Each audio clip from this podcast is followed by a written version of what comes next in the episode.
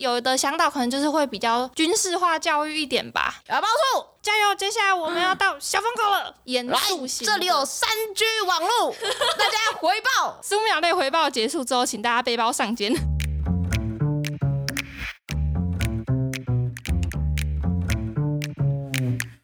Hello，欢迎来到 Very Real 但不正经的户外平台，这里是户外人说说。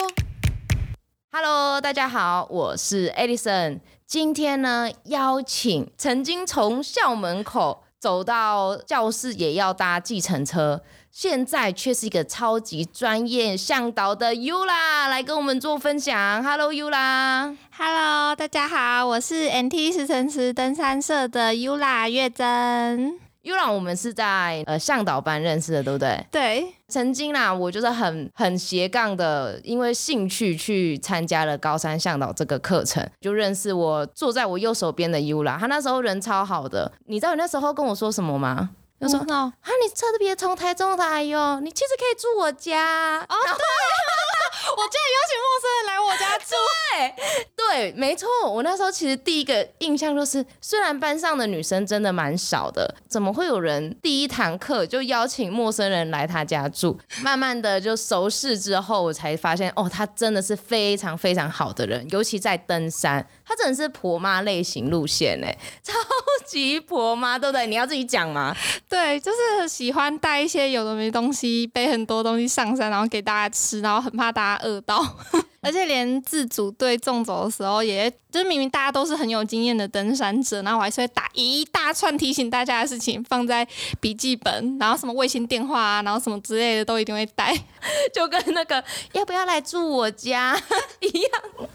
没有，因为我当时就是刚出社会不久，就会觉得说，因为你看起来很年轻，就很小，我就想说你是不是上来又要搭车又要受训，很很贵，我不知道你家境还不错这样，然后还想说我就可以收。有你照顾你，因为你前面那一句我要剪掉，什么什么什么不，这个不能讲。就后来发现我竟然关心错人了，所以你应该关心那个我旁边另外一位，对，裤子破掉了啊之类的那种，对对对对对对对那种。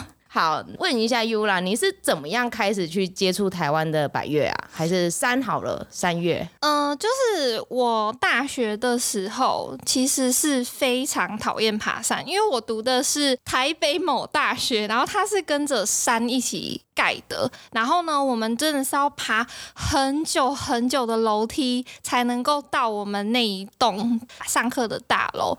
那我就非常厌恶爬阶梯。然后我高中也是跟着山盖。我们以前的那个岁末的惩罚表演叫做阶梯岁月，顾名思义就是要爬很多阶梯。好时髦哦！对，所以我高中一路就在爬坡，然后我到了大学我还在爬坡，所以我真的很讨厌去爬山。我其实高中的时候就有人找我去爬山，我就说我才不要爬山呢、欸，爬山累死了，我干嘛去爬山？我超级讨厌。然后我爸妈如果带我去户外那种郊山走，我会说好想回家，什么时候可以回家？到了大学的时候，其实就是过了很浑浑浑噩噩的一段日子吧，当时也是找不到目标，功课也很差，差点被恶意的那种，做什么事情都做不好，整天就是追剧、耍废、睡觉、翘课，把自己的人生有打撞球吗？嗯，是没有了，但是是是没有到那么，可是就是过得很没有目标。空虚久了，就会觉得说自己很失败，所以后来就觉得说想要改变这样的自己。那改变自己讲来很容易，可是却不知道要从哪里改变起。我那时候就做了一个最极端的决定，就是我很讨厌去做哪件事情，我就故意去勇于挑战那件事情。我当时很讨厌两个，一个就是爬山，另外就是英文，我超级讨厌英文。然后当时我就很认真去学英文，然后很认真的去登山。然后呢，我还记得我第一座爬的百岳是玉山。然后呢？哇，你很幸运嘞，第一座就抽到，还是那时候没那么流行。当时没有那么难抽，而且我还是暑假抽到哦。哦，对，就是当时真的没有那么多人去爬山。那你第一次遇山的感觉如何？第一次遇山的感觉，给我的登山人生造成很大的冲击。其实我真的很喜欢爬山，并不完全是因为山很美，因为我刚开始爬山的时候，我去的每一座山几乎都下雨，起大白墙，所以我什么都没有看到。这是你的新手运呢？对，我新手运很差很差，可是我还是坚持走到了现在，所以大家不用担心，就是再差也没有我那么差了。然后，而且我去玉山之前我还吐了，前一天我就吐了，嗯、就整个是在东湖山庄，你有住东湖没有？没有，我连我住新竹，我还在新竹的时候，可能那时候太紧张吧，我紧张到吐了，超扯哦，就跟我爸妈出去，然后我就突然间我就吐了。到了排云山庄的时候。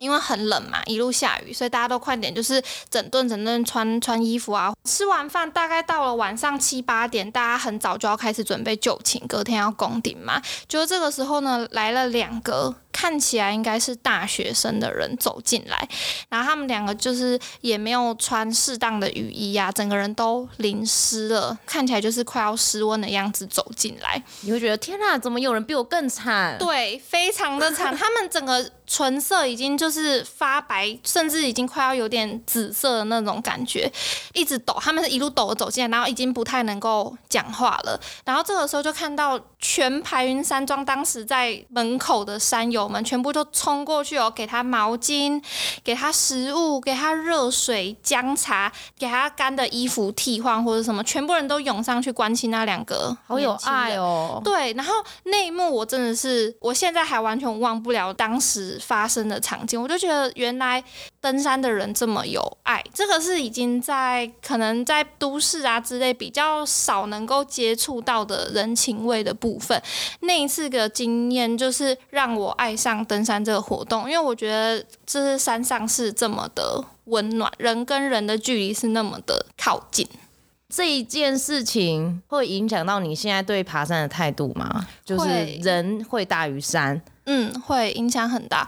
我认为说，就是在山上面更可以看到人性的光辉。大家在山上会互相打招呼啊，然后呢，互相关怀啊，就是会回到小时候大家最纯真的那个年代吧。我们之间是没有任何的隔阂的，大家在山上都是一家亲，互相照顾的那种感觉。影响到后续我带团的风格，有的向导可能就是会比较军事。化教育一点吧，是不是？我之前有次带玉山的时候，看到有的向导是那种，就是啊报数，对，啊叫精神达，叫精神达数那种，就是好。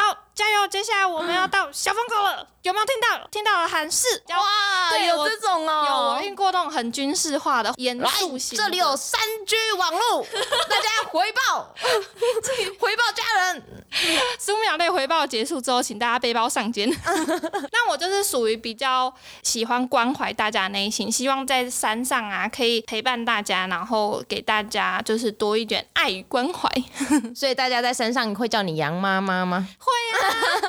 杨妈，对啊，早安睡得好吗？之前有一次就是带队的时候啊，帮他们煮吃啊，或是干嘛带火锅上去煮啊，然后他们就真的都是吃不下的那一种，然后他们就说有一种饿叫做月真觉得你饿，对，妈妈怕你饿，对，把他们塞饱。对，那你要不要介绍一下你登山的社团？我们的听众不知道。嗯，好好好，就是我们 NT 十乘十登山社啊，NT 其实就是。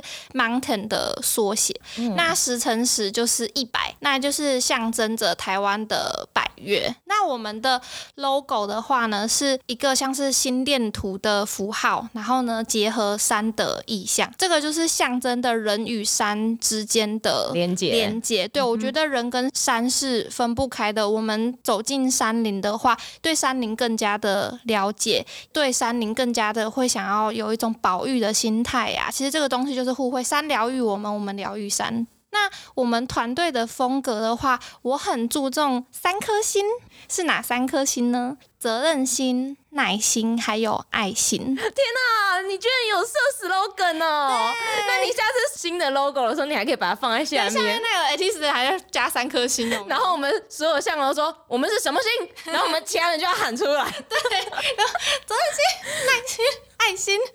第一个责任心很重要嘛，不能够让我们的山友陷于危险的情况之中。是，这很重要。对，那我们向导就是要担起我们所有队员们的生命责任，所以责任心这个东西很重要。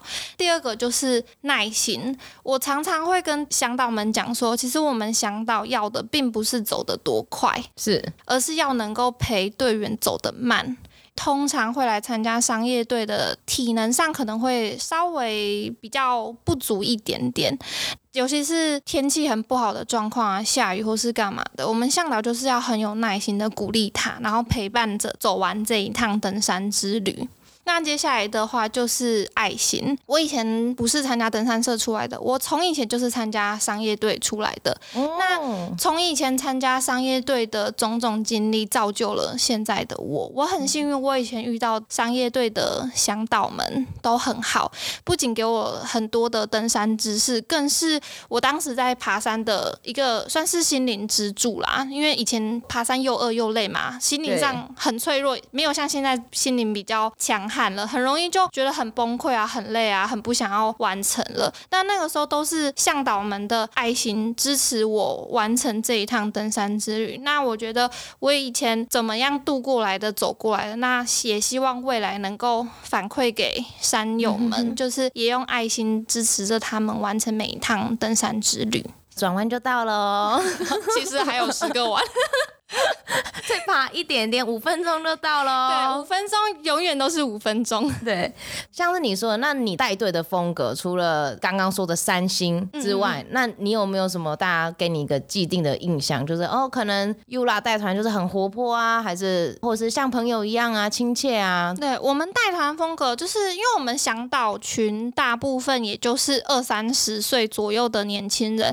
目前的客群的话，山友们也大多。是那个 range 的年轻人比较多，所以呃，我们的带队的风格的话，算是比较活泼。然后呢，希望就是大家不不仅仅只是说来这边登山，然后呢，也可以带很多的美好的照片呐、啊，还有美好的回忆下山。注重在于他们整趟的心灵感受就是了。对对对，你想要传递当初山给你的那个感动。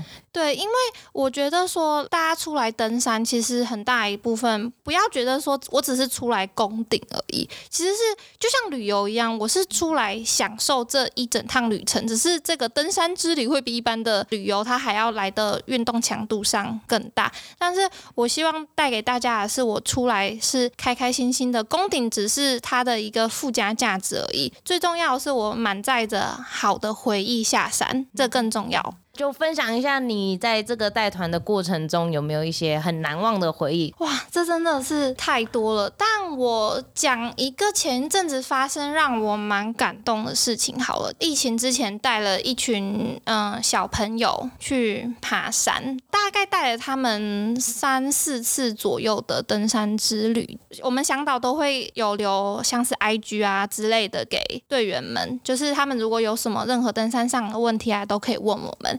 就有一次，有一个小朋友很可爱，他就来私讯我，因为他即将要出国去念书了，对，然后他就来问我说：“你觉得我应该留在台湾好，还是出国念书好？”他竟然把人生这么大的问题来问我，其实这件事情让我很感动。原来我。可以在他们的生命中占有一个很重要的一个部分。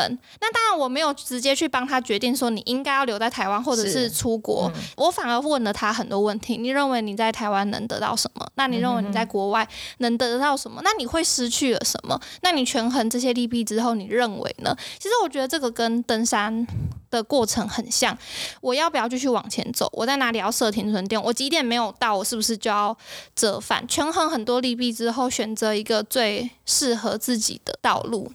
天哪，这样好伟大哦！所以你当初是学校的课程，请你们帮忙带小朋友上山吗？嗯，对对对，他们有一个类似就是户外探索的一种学程吧，他们比较像是户外教育啦。嗯、然后呢，就请我们团队去帮忙。哦，蛮酷的。嗯、那他们选哪边去走走？很多哎，一开始是先带他们从焦山，像是呃七星山那样开始走起，嗯、然后呢之后就有安排像是呃松罗湖啊之类的，然后还有雪山东峰。可是后来因为疫以前就没有去，就是慢慢的渐进式的越来越难这样子，然后还有司马库斯啊、郑喜宝那些。哇，这个课程很棒哎！我觉得让小朋友去体验这种不一样的环境，对他们来讲，我觉得可能在过程中他也会思考到他的人生。对，那个学校很酷的是，他把环境教育放在一个很重要的环节，甚至愿意花两天一夜啊、三天两夜啊，带孩子们去户外做一个环境教育。我一直认为说，环境教育应该要放在我们小朋友的课纲。其实我觉得人就是这样子，我看不到，我就不会去重视它。是，一直跟我们讲说，呃，环境保护有多重要啊，山林保护有多重要啊，海的保护有多重要，多多垃圾啊，海龟啊，什么黑熊啊之类的。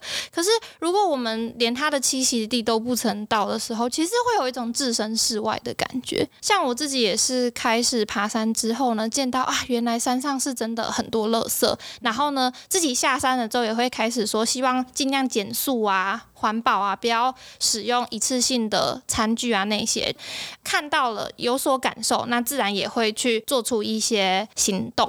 哇，很棒！这跟我这周末去上那个 LNT 的课程好像哦。嗯，你也很有心呢，还特别去上 LNT。嗯，没有啊，闲着没事干啊。那你也有曾经发生很糗的事情嘛？在带团？有啊，有发生过。那一次是那个带大小霸的时候，嗯，然后那时候因为我跟山友们，大家真的就是好朋友，无所不聊。然后那个时候就是大陆领导也知道很十九 K 很很很长很无聊嘛。等一下，题外话，嗯，你会支持他可以骑脚踏车吗？这个东西嘛，我自己是觉得大陆领导也走过蛮多次的，它的环境上面是真的蛮安全，所以我个人是支持的。哎，所以我们以后带团的时候，我们会要脚踏车要跟着骑吗？你说我要去租脚踏车给大家吗？哎、欸，这个，哎、欸，这个很酷哎，我们就是边骑脚踏车，然后又爬山，哎、欸，这双重享受哎，是不错啊。可是不瞒你说，其实我骑脚踏车蛮烂的，不是很会骑脚踏车。那你又另外一个挑战了。对，就我可能还要再去训练一下才能带队。登山、英文还有骑脚踏车，对，越来越多挑战了。好，那我们就回来。所以那一次的糗事是、嗯、哦，对，就是那个时候在 谁打断你？对，我想说，我刚刚讲到哪？当时是在十九 K 的大陆林道，然后那个时候是踢回来是最漫长的了。对，没错。对，因为很想要到登山口，可是又很长，而且已经走过一遍，就会觉得很很无聊嘛，没有新意，所以我都会跟山友们就是打屁聊天，希望让时间过得快一点。聊到就是以前的感情啊，什么失恋啊之类的，就是就是讲到那一块这样子。然后当时我们是坐着在休息，然后我在吃洋芋片，讲到失恋的话题，难免会有一点就是黯然神伤。可是我其实并没有要哭或是干嘛的，只是我在倒洋芋片，结果洋芋片的碎屑跑到我的眼睛里面，结果我就哭了。然后他们就说：“有必要这样哭吗？有这么严重吗？或是干嘛？”我说：“不是，是洋芋片。”然后我们就说：“你不要骗了，你就是想哭。”我说：“不，真的是因为我的眼睛有洋芋片。” 对，然后我就叫他称他为就是那个黯然销魂洋芋片，吃完会哭，就很巧啊。然后在客人面前，我刚刚还在想说，会不会是就是你的前任在你旁边出现吧？呃，那 倒，倒没有，倒没有，倒没有个这么那么夸张，那么戏剧化这样。对啦，对啦。那你在带队的时候，会不会遇到一些很棘手的问题，或是很困难的时候？有啊，像有一次在带，也也是那次也是大小吧，因为要先走，算是十九公里的大陆林道，其实我们十七 K 左右就会切到马达拉西那边。那、嗯、走了十七公里的平路之后呢，又要下切，然后呢再陡上四公里。那有一些比较不能负重的山友们，可能就会很很很崩溃。之前有一个女生，她就是那个陡上一公里都不到，然后她就不行了，我就只好帮她背包包里的东西，就帮她背。背，然后就背背背背，就一路背到那个九九山庄。其实因为那天状况很差，就是又下大雨。对哦，那没办法。对，然后气温也蛮低的，所以就会觉得说哇，是就只能硬顶。嗯还有一次是到天池山庄之前要走十三公里嘛？对。那一次其实我有带我爸爸去，就想说也带我爸爸出来运动，因为之前其实已经有带他上过玉山前锋，没有什么问题，所以那次就带队，就顺便带我爸爸一起去天池山庄，但就没有走起来南华。然后殊不知那次我爸的状况也很差，也是走到哎呀尴尬了。对，那毕竟是自己爸爸嘛，是，对，也没办法。然后他最后三四公里还真的就不行了，我就只好是最后三四公里还是哦最后。三次那还好，还好，还好，还好，还好。然后因为那天也是下大雨，天哪，你是雨神呢？也没有没有，大部分带团是大景，好吗？就 是哦，对对对，小部分才会拿出来。MT 十乘十一定都是大景哦，对对对。对，是他个人登山才是都会下雨。我只是突然想到，我真的跟 Yula 出去天气都不好，真的吗？你看大小件冷成那样，然后甘卓万明天气就很好。好了，好好好，北一站后来天气也不错吧？好，对对对对对 对，没错。可是还是会有一些些不好的时候。对啊，登山就是这样嘛，跟人生一样起起落落的。然后后来我就帮我爸，就是后一个包前一个包，然后就这样背到那个就天池山庄这样子。就是从以前就训练背弓的本能了啦。我刚踏进登山圈的时候，因为是跟协作朋友一起爬山，所以我还没有买一个正式的大包包。之前我就是先买背架了，嗯、就是当时很懵懂嘛，都以为当向导就是要买背架之类的，然后训练自己负重。然后后来才知道，哎，原来向导跟协作是分开的。向导就要很时髦啊，你不觉得吗？大家都在看向导的穿着啊，或者是向导的整个 look。对，我说我要跟你讨教一下配色的部分，因为我觉得我有点都乱搭，就是你的我我也没有啊，哪有？我觉得你的装备都好好看哦，大地色系，对，大地色系。可是有时候会有一些鲜艳的单品，对对对，我很爱黄色，就每一次就会有一个亮点。对啊，我就觉得你的配色就是整体起来很协调，因为我有时候发现，因为我没有注重配色啊，会发现哦，整套都蓝色或者什么，整套都灰灰的。把我的一些登山装备都放上来，让他们用眼睛亲眼去看，可以更了解说哦，什么叫做外层，什么叫中层，什么叫内层之类的。对，就这一块我觉得还蛮重要的。Yula 的 YouTube 影片大家可以去看一下，我到时候也附连接好了，跟那个没化妆的一起。也有像是上山保养的那个影片，女生们、女孩们也可以去看看。嗯嗯，对。那像我们刚刚说，你会开行前会议，会不会有那种团员真的是超级阅读能力有一点点就是有出入这样子？有啊，因为像之前有一次带那个南湖的时候呢，就是有一个队员，我觉得他就是很很很单纯、很可爱啦。是，因为他当时也是走走一走，也是走了不远之后呢，就抽筋走不动了。通常会抽筋走不动，因为背太重。我就打开他的包，想说能够帮他尽量背什么东西，就尽量帮他背。然后我打开之后，我发现里面有五颗苹果跟四颗大的行动电源。对，他竟然带上山给我带苹果。他要去打游戏吗？对，我就说我们南湖也不过安排四天，你要四颗行动电源干嘛？而且是大的哦。然后他就说一天一颗行动电，嗯、小米两万的。对，太可爱了。后来就没办法，就是哦，不是啊，五颗拔啦。然后后来我们就单场把那把它剖开。我就说你还有没有其他行动量？其实我而且我自己本来也会多带行动量，就分互相分食都是够。我们就当场把把它剖开，大家就吃一吃，吃掉，帮他减轻负担。然后行动电源就帮忙背啊。然后觉得你是不是行前说明会都没有认真听？可是会不会其他队员就说哦，好险有多的行动电源？我觉得大家应该不会有这个疑虑，因为其实登山的时候很累，也都开飞航省电模式。其实真的四趟下来，我几乎有时候甚至不用充电呢、欸。对啊，是啦，而且说真的，有时候你想用有电也没网络啊。对啊，这是最重要的。对啊，而且呢，到了山屋的时候呢，还要跑去网咖用手机，其实很冷的，用个二十分钟就会想要进山屋了。而且有时候网咖很远的时候，你根本懒得出去。对，而且我觉得大家其实上山后是难得可以脱离网络啊，大家尽量就是享受当下。对，享受当下，就是人与人之间的连接。对，对可以大。大家可以就是互相喝茶、聊天之类的，然后暂暂时远离网络，当个原始人，体验原始的生活，这个点还不错的。之前有看过你有分享一些登山的小知识，嗯嗯，所以我就觉得好酷哦。对啊，那你要不要跟我们分享一件你觉得最奇妙的小知识？好啊，我分享一件我还没有分享在 IG 上面。哇，我是首听吗？对，首听。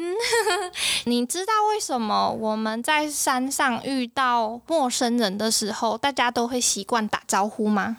其实它是有原因的哦。嗯，是我要以什么样的观点去回答这个问题啊？没有，你就只是就很单纯的想，我为什么大家要打招呼？因为平常我们在 平路遇到陌生人不会打招呼啊。对啊，对啊。其实我觉得打招呼这个是很有含义的，嗯，以对我来说啦，嗯，就是你要先告知一下，哎，我的存在。嗯，对，如果假如说我是一群人的话，那至少可能说不定他们说，哦，今天可能有几团人上来，或者是呃前面有谁谁谁之类的，哎，很精辟哎，不愧是专业的，对你你讲的就是很接近标准答案的，因为大部分这个有标准答案，对，因为其实也不是标准答案，就是不行，我得失心，那我要继续讲，开玩笑，我问大部分的山友问这个问题，他们就会说，因为山上打招呼很开心呐、啊，就是不，我很累的时候真的超讨厌。打招呼了，加油加油！然后没气了，对，我会想要跟他说好谢谢的时候，我用点头的，好好好好好好，还是希望能够用手势或是头点一下啦。嗯，对啊，我的观念是这样，假如说可能你发生意外了，至少别人也会知道你大概是穿什么颜色衣服，对对对，会留意啦，留意一下。嗯、的确，就是你回答的这样子，因为我们在大部分的时间是没有任何的讯号的，是那互相打招呼是可以自救，也可以。救人，稍微记住对方的特征，有几个人之类的。假设今天真的发生了什么事情的时候，救难队来询问山上同条路径的上的人，才会对他有所影响。我自己曾经有因此发生过一件还蛮。特别的事情就是那个时候，就是前一阵子我去南三段嘛，我们在过无双部落的时候，那边有一片很大片的无双的遗址，然后我们遇到了三个大叔，那大叔就是跟我们打招呼，我们也跟大叔打招呼，那没有注意太多，就我们就继续往前走，然后再继续往前走到那个大草原的时候呢，就遇到两个协作，然后协作就问我们说有没有遇到三个大叔，那我们就说哦有啊，他们坐在那边休息，然后他们说。其实他们三个是要被直升机救走的啊。他们看起来没事，可是其实其中一个已经受伤了。但他们其实要被直升机载走，可是因为他们没有带无线电，也没有带卫星电话，所以无法取得联系。他们现在在哪一个位置？那我们就说哦，我们那个二三十分钟前看他们在哪里哪里。那他们可以用这样子的线索去评估说，那他们现在如果以受伤的脚程说，大概什么时候会到大草原？那可以进行吊挂。那差不多什么时候直升机过来会是最好的？所以我们因为一个因缘际会的打而造成的搜救队可以去判断他们的行踪。所以这其实是在登山中打招呼，并不是只是为了哦大家一家亲的感觉，其实它是有个救人跟自救。嗯，这真的是一个很棒的实际案例耶。对啊，对啊，然后后来真的那个直升机就来救援了，这样子。嗯嗯嗯。所以以后大家就知道，如果就算你没气了，也要示意一下。对对对，就跟他讲说，我穿红色哦，我穿这件哦，要记得我这样子。然后你要想要个人特色明显，看到每个舍友就开始脱衣服，我就是在山上会。穿比基尼那个，对，就是我，运内运内运内美少女是我，拖起来拖起来这样。那像是对于登山的态度了，因为像之前我有看到你有分享说温柔登山，嗯，我觉得这个概念真的很棒。嗯，对，也可以跟我们分享。其实不是我提出的，也是我在山上听到其他前辈讲，嗯，然后，后我大概去 Google 一下，嗯，算是郭雄前辈他讲提出的一个温柔登山的一个概念，我自己个人也很欣赏这个方式，因为。在跟我爬山的人大概都知道，其实我是个不太喜欢压天数的人，可是却常常压天数的人，就是应该是说我我是主揪，我就不压天数。嗯。可是如果说今天就是我不是主揪，或是大家真的有什么困难排不出假，我才会稍微就是压一下天数，或者我去参加别人的团，我也没得团能参加，我只好去参加那种压天数的团。我并不是说压天数啊、越野跑那些东西不好，它都是好。好的活动，只是说我个人来讲的话，我更喜欢慢慢来，因为慢慢来它有很多的好处。第一个就是我可以把登山的风险降低一点。走得慢的话，相对比较不容易受伤嘛，因为我就不用赶时间。对。那接下来就是因为台湾的山区比较容易有午后雷阵雨，那如果我天数安排的比较长的话，那我可以提早扎营，那我避掉午后雷阵雨的几率也会比较高一些。对，比较高一些。对。再来就是我在营地休息的时间比较长，那我让我的身体恢复的时间长一点的话呢，我的运运动表现上也会比较好。我通常也会安排预备天，因为我们在山上，尤其是纵走的时候，会遇到。的天气状况很难讲。如果隔天真的是天气状况很糟糕，整日都在狂风暴雨的话，那如果我爬的天数拉长一点，我再多安排个预备天的话，我就不用一定要在狂风暴雨的情况下赶到下一个营地，我才能够准时下山。这样子的概念的话，会让我自己登山起来更舒服。就是我也不隐晦跟大家讲，我的脚程真的不算是快的人，我可以背比较重。但是就是脚程真的不快，所以脚程不快的情况下，我如果天数拉长的话，我更有时间余裕去享受山林的美好。所以我是比较推崇就是慢慢来，温柔登山。所以像是你的团也基本上也都是这样子去开，比较不会有什么单攻行程。对，除非说那一座山本身它就没有什么好的因素点，或者是它单攻会比背重装上去还要轻松。轻松。对，那我大部分开的单攻团前一天也。会去呃附近的部落先去住，先做高度适应，然后呢，先让身体有比较长的时间能够休息。嗯，而且我也觉得 day 零其实非常的重要。翔大也可以在民宿的时候先帮大家准呃讲解明天我们单工的时候会遇到什么状况啊，然后还有装备上要怎么样带啊，不要漏带什么雨衣雨裤就尴尬了。嗯，团员之间也可以互相的先做一些小交友。交流，对，每次你带的团，大家都、嗯、对我的带的团都是是很喝的很夸张，对啊，大家都很开心呢。这样子会不会不太好啊？有损团风。我觉得事情都是过于不及啦，就是中庸之道，不是说很开心就是不好，但是就是可以在娱乐性，还有还有安全性之间做一个平衡，拿捏，对，这样就 OK 了。嗯嗯嗯。像是对于登山，你刚刚也有提到说，爸爸也有跟你一起去登山，所以他一开始是支持的吗？没有哎、欸，其实我爸比较中立，但我妈一开始是蛮不支持的，因为我刚开始有提到嘛，我第一。次爬百岳，是去玉山。那一般人没有爬山的人听到玉山，哇，快四千公尺，很很可怕，会不会很危险？这样对。然后我没有去之前，我就吐了。我爸妈其实那个时候是觉得我不该去，我后来还是去了，而且回来也很惨啊，就装备都湿哒哒的，全身湿哒哒的，很不舒服。接连爬几座山，天气状况也都很差，爸妈一定多少会很担心。可是我觉得。他们看我从一个过日子浑浑噩噩的人，到变成我找到人生的目标。我即便很累，爬完山隔天就是睡跟猪一样，就是不省人事。但是整个脸上的那种光彩是不一样的。